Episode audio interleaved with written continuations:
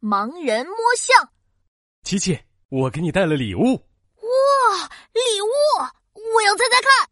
好吧，你伸进盒子里摸，猜猜是什么？我摸，扁扁长长的，这一定是鲨鱼的鱼鳍。爸爸，你送我的是一条大鲨鱼，对吗？不对哟。我再摸，尖尖圆圆的，像鸟的嘴巴。嘿嘿，这次我一定猜对了，是飞天大老鹰，对不对？嗯，你看看礼物是什么？哇，是模型飞机！原来我摸到扁扁长长的是飞机的翅膀，尖尖圆圆的是飞机头。琪琪，你只是摸了礼物的一部分，就很肯定地说它是鲨鱼和老鹰了，你这叫盲人摸象。啊，我没摸象呀。